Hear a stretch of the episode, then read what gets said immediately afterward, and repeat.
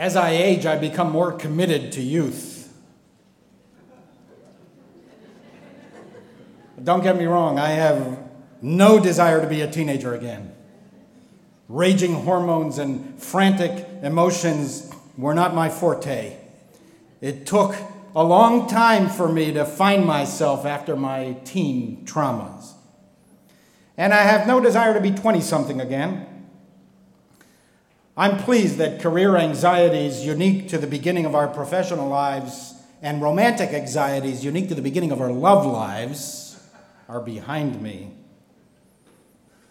For those of you who are young, in all of its various phases, as one who has gone before you, I can testify that these years can be a wonderful time of growth, accomplishment, and creativity, but they are also anxious years. We may have the drive, the talent, the intellectual vigor, but not the experience. And experience cannot be taught, it must be experienced. There's no shortcut to wisdom. We find ourselves in the real world with little real world experience, and thus there is an awkwardness about this time. We make many mistakes the thought of which weighs on us even years later.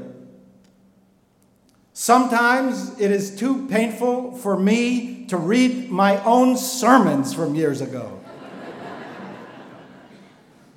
Marcel Proust said it best No man, however wise, would have not some period of his youth said things or lived in a way the consciousness of which is so unpleasant to him that he would gladly, if he could, expunge it from his memory.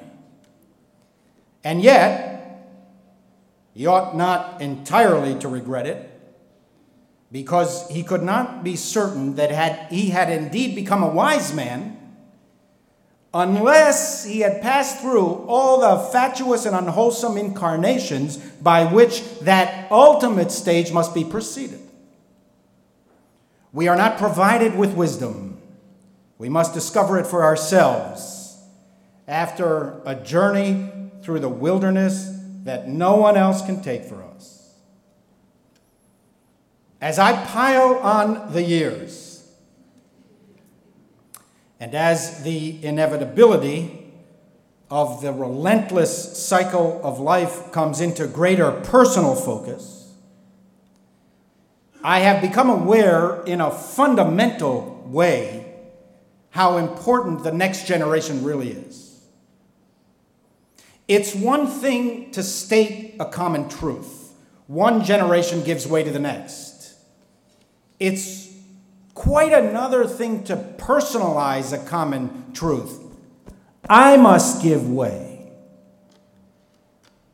I suppose it's a natural feeling. The result of one day looking around and realizing that you are no longer the youngest in the room. How did that happen? Somehow, some way, at some point, you have become an elder. And being an elder, you come to realize that more work, more investment, more accomplishment, and more key decisions are already behind you than ahead of you. And so I found that as the years unfold, the common truth of the importance of the next generation has become a personal truth that is increasingly urgent for me.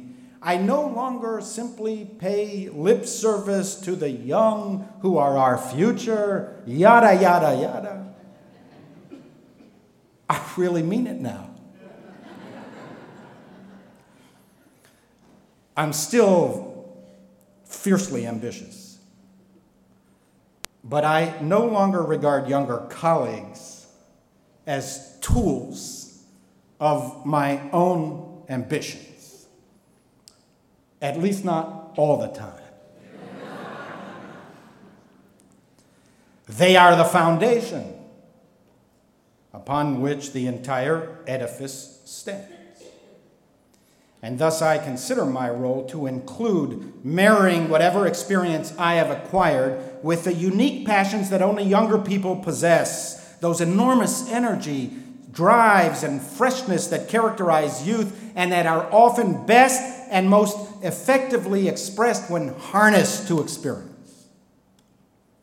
I realize now, in ways that I did not before, that to cultivate, teach, and train those just starting out is decisive, a key barometer of the health, vitality, and viability of an endeavor. It's why we place so much value on schools, lower schools, and even universities are dedicated to one primary purpose not really knowledge for knowledge's sake, although I do not denigrate that, but the implement, implantation of knowledge and the capacities of critical thinking for the sake of ensuring a good future for society. There is a utilitarian purpose at the heart of education cultivating, teaching, and training the young so that they may assume effective leadership when their time comes. Practically every graduation speech, even in nursery school, in some way reinforces this principle. This hit home for me over the summer. I attended a graduation ceremony in Oxford, in England. I'm sorry, but those of you who think that religious ceremonies are boring, you don't know what true drudgery is until you've sat through several university graduations as I have. And there's too much protest about the language of religious ceremonies. At Oxford, the graduation isn't even in English. Latin has been the language of conferring degrees since the 13th century, and so it is today. No one complained. The parents and the guests thought it was rather cool. Even the students loved it, although they hardly understood their own graduation. But the introduction was in English. The vice chancellor of the university, he'll become the president of NYU next year, where, trust me, if he tries that Latin shtick, American crowds will rebel. New York City ain't Oxford. He turned to the students and, among other things, emphasized to these youngsters who hadn't even held a real job yet that they are obligated to contribute to Oxford. For all of you people who are critical of rabbis asking for money, there under the magnificent dome designed by Christopher Wren at the Latin graduation ceremony, filled with the pomp and circumstance that only the British really know how to do. The vice chancellor made sure to emphasize to the students and their parents in English so that no one would miss or misunderstand anything that much of their education was financed by alumni, that there would be no Oxford education without the support of alumni, and looking the students straight in the eye, told them that as their education was made possible by alumni, and as the education of the alumni was made possible by their predecessors going back all the way to the 13th century, so they must assume their role. It's what it means to be part of the family of Oxford. A responsibility that goes back 800 years and is assumed willingly and joyously by every class of students and by every generation. And the vice chancellor mentioned this even before he conferred the degrees almost as a prerequisite, a condition for conferring the degree. It's what it's all about. Even before you have left, a reminder of the precious gifts that you have received and an insistence that you too provide for those following you. It's a responsibility. It's what Oxonians do. There was nothing controversial about this speech. There were no grumblings afterwards. The parents were emotional, but these were tears of joy. They nodded in agreement to the words of the vice chancellor. The students expressed their sincere gratitude and commitment to the institution. Everyone felt privileged to have been part of the Oxford experience. And it hurt me to reflect that we're not doing this in liberal Judaism. We are not instilling in our young the gratitude that universities instill. We are not creating the loyalty that universities and even lower schools create. It's often a chore for our young people to get through our training, and our training ends precisely at the moment when it should be intensified.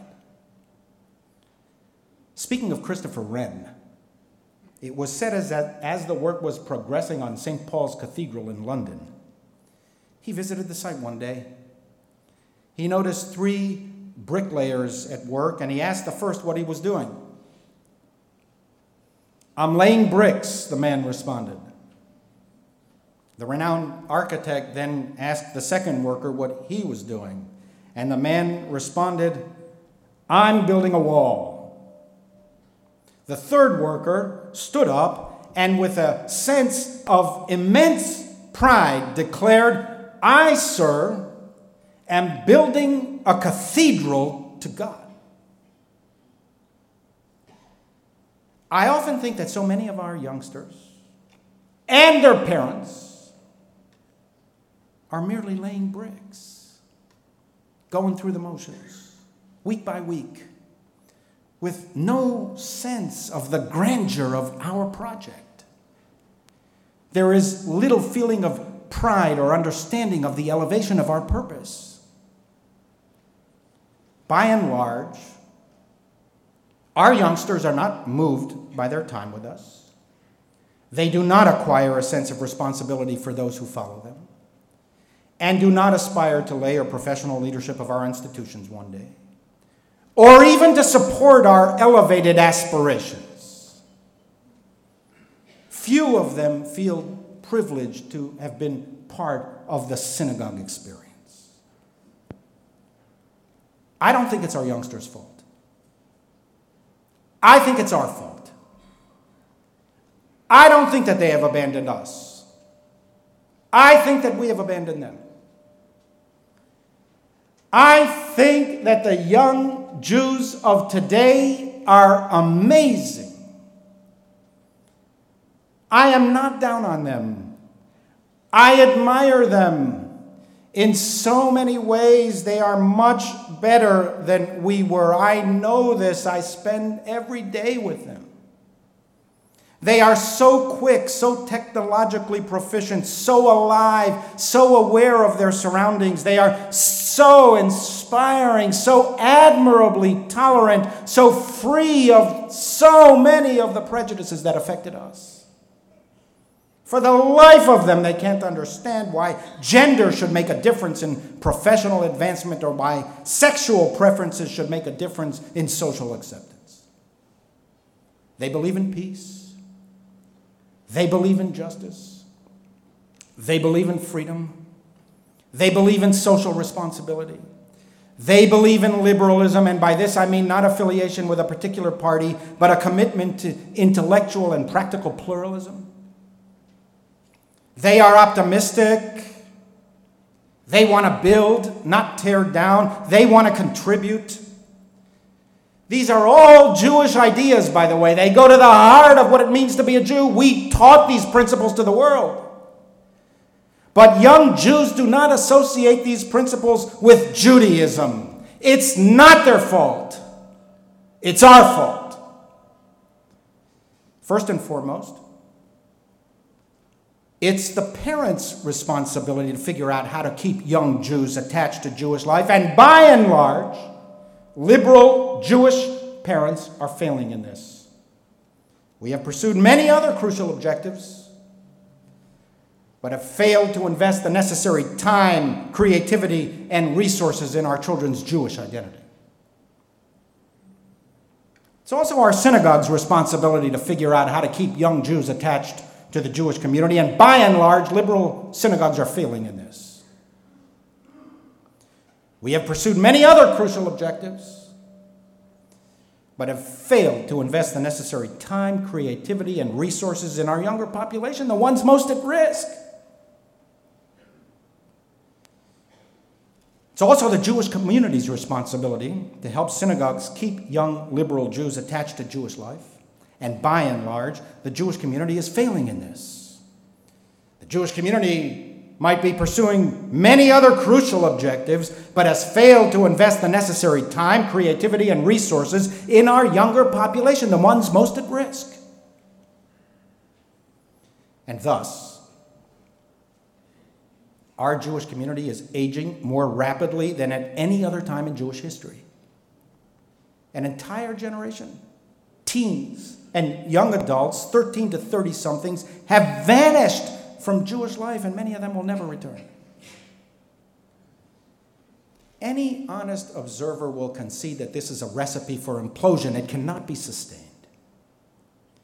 We are already seeing the effects in school, camp, and synagogue closings fewer Jews involved in Jewish life, fewer Jewish philanthropists funding Jewish causes, and a rather bleak outlook on the future of American Judaism, a community that is predicted to be far more orthodox, religiously and politically, less affluent, less generally educated, with far fewer Jews and thus less influential in America. I want our synagogue to do something about it. I am not willing to let, off, let us off the hook complacently accepting whatever history dishes out to us. Poor us. What can we do? Modern Jews don't care about Judaism the way they used to. They choose tennis over Torah, soccer over services, conference rooms over classrooms and I want you, young parents, empty nesters, elderly, grandparents, and concerned congregants, just concerned congregants who care about the future of the Jewish people. I want you to be part of our burden. I don't want to let you off the hook either. Don't demand too much of synagogue members. If you alienate them, they'll leave you. Be happy that they're even willing to pay the membership dues. And I want the Jewish community to support us. I don't want to let them off the hook either. Why should we care about synagogues? Most of our leadership rebelled against synagogues. We try to avoid you as much as possible, not to involve or support you.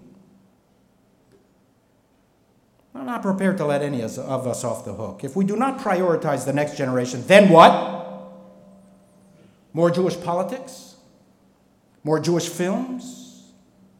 More Jewish festivals? More Jewish museums? All important, don't get me wrong.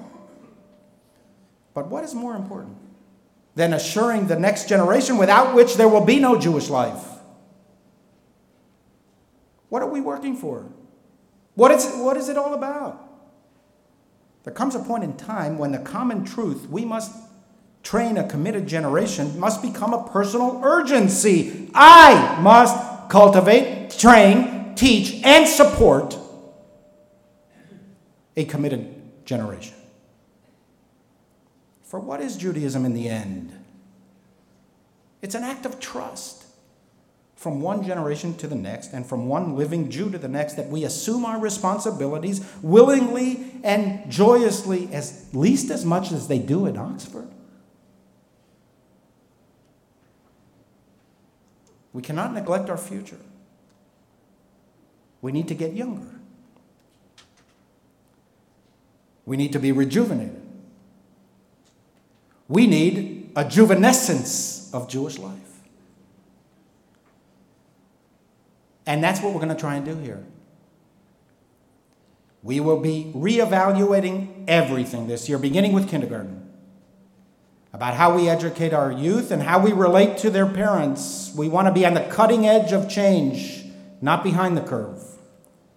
By this time next year, we will be implementing dramatic new initiatives and we will confront head on the most critical challenge of all, where almost nothing is happening, with the most challenging group, Generation Z. Post B'nai Mitzvah Jewish teenagers. The teen crisis is unprecedented. You know, throughout Jewish history, the post B'nai Mitzvah years were the time when Jewish youth began asserting leadership in the Jewish community. It marked the beginning of their mature relationship with the Jewish community, not the end. We will be launching a unique, cutting edge, comprehensive initiative that will seek to transform the relationship between Jewish teens and the Jewish community. And be, by re engaging Jewish youth, the Jewish community itself will be re engaged. We will become younger, stronger, and more confident. We will be rejuvenated, a juvenescence of Jewish life. We intend to break the current mindset of teens and their parents that Judaism is a chore that they must get through until their B'nai Mitzvah when liberation is at hand. We will engage exciting and charismatic mentors we will develop exhilarating programs and projects that will meet teens where they are, building on interests they already have. We will seek to stimulate those Jewish juices stirring in the souls of our youth, the finest youth in the world. We will open our doors wide. Any Jewish teenager in New York City who wants to take part will be welcome. We will partner with any organization that wants to join us synagogues, youth movements, or communal agencies. We will do what we say we believe.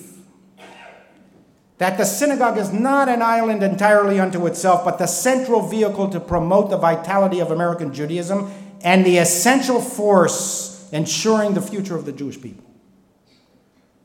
For that reason, we will not look only to our own youth coming up the ranks, but all teenagers around town who have left the fold. Eventually, we hope to embrace hundreds of New York City teenagers who will find joy in Jewish life and proficiency in Jewish expression. They will travel with us regularly, domestically and abroad, especially to Israel, to discover the bonds that unite Jews across the ocean, spanning the centuries. And by finding these bonds, they will find themselves we will ask the Jewish community to subsidize these travels. As birthright trips are subsidized for college aged Jews. After all, if it makes sense to offer a free trip to Israel for an 18 to 26 year old, doesn't it make sense to offer a free trip to a teenager? These are the years that the investment can make the most profound difference. These are the years where a person comes to know who they are when their identity is forming. These are the years when, upon return from Israel, there's something Jewish to return to. A community that will continue to cultivate, teach, and train the younger generation, rabbis, charismatic educators, and parents who will continue to embrace and attend to these kids. And the added benefit for the American Jewish community will be that by the time our teens get to college, they will not be Jewishly ignorant. They will be our campus leaders in promoting modern Judaism and confronting anti Jewish and anti Israel activity. Rather than squander resources on kids who have no Jewish background or education and expect them to fend off political and intellectual attacks of highly trained and highly funded opponents on campus. The Jewish community will be able to invest in kids that we have trained just for this purpose. The investments will pay off big time. Some of you have already contributed to these efforts, and we have enough to begin. Is there anyone interested and capable of doing this job? We've been searching for an electrifying director for six months. Send us recommendations. It's a big, historic job that, to the best of our knowledge, has never been done before. And I would like to announce on this occasion the establishment of the Jean Cipher Memorial Scholarship and to thank Sidney Cipher for endowing it so generously in memory of his beloved Jean. We will be offering a $5,000 college scholarship to a graduating high school senior who has demonstrated personal integrity, intellectual curiosity, and commitment to Judaism, Jewish life, and to the Jewish community. If you're a senior and your family is a member of Stephen Wise, apply now. It will be our delight to help fund one student's college education next year. The book of Chronicles contains the following verse Al tigu b'meshichai uveneviai al. Do not touch my anointed ones and do no harm to my prophets. Talmudic rabbis sought to understand who were Meshichai, who were the anointed ones. The plain meaning of the Bible suggests that they were the kings of Israel who would literally be anointed by pouring oil on their head at their coronation. But the sages rejected literalism. They said the phrase Meshichai, the anointed ones, does not refer to rulers at all. Rather, it refers to school children. Do no harm to school children the rabbis warn.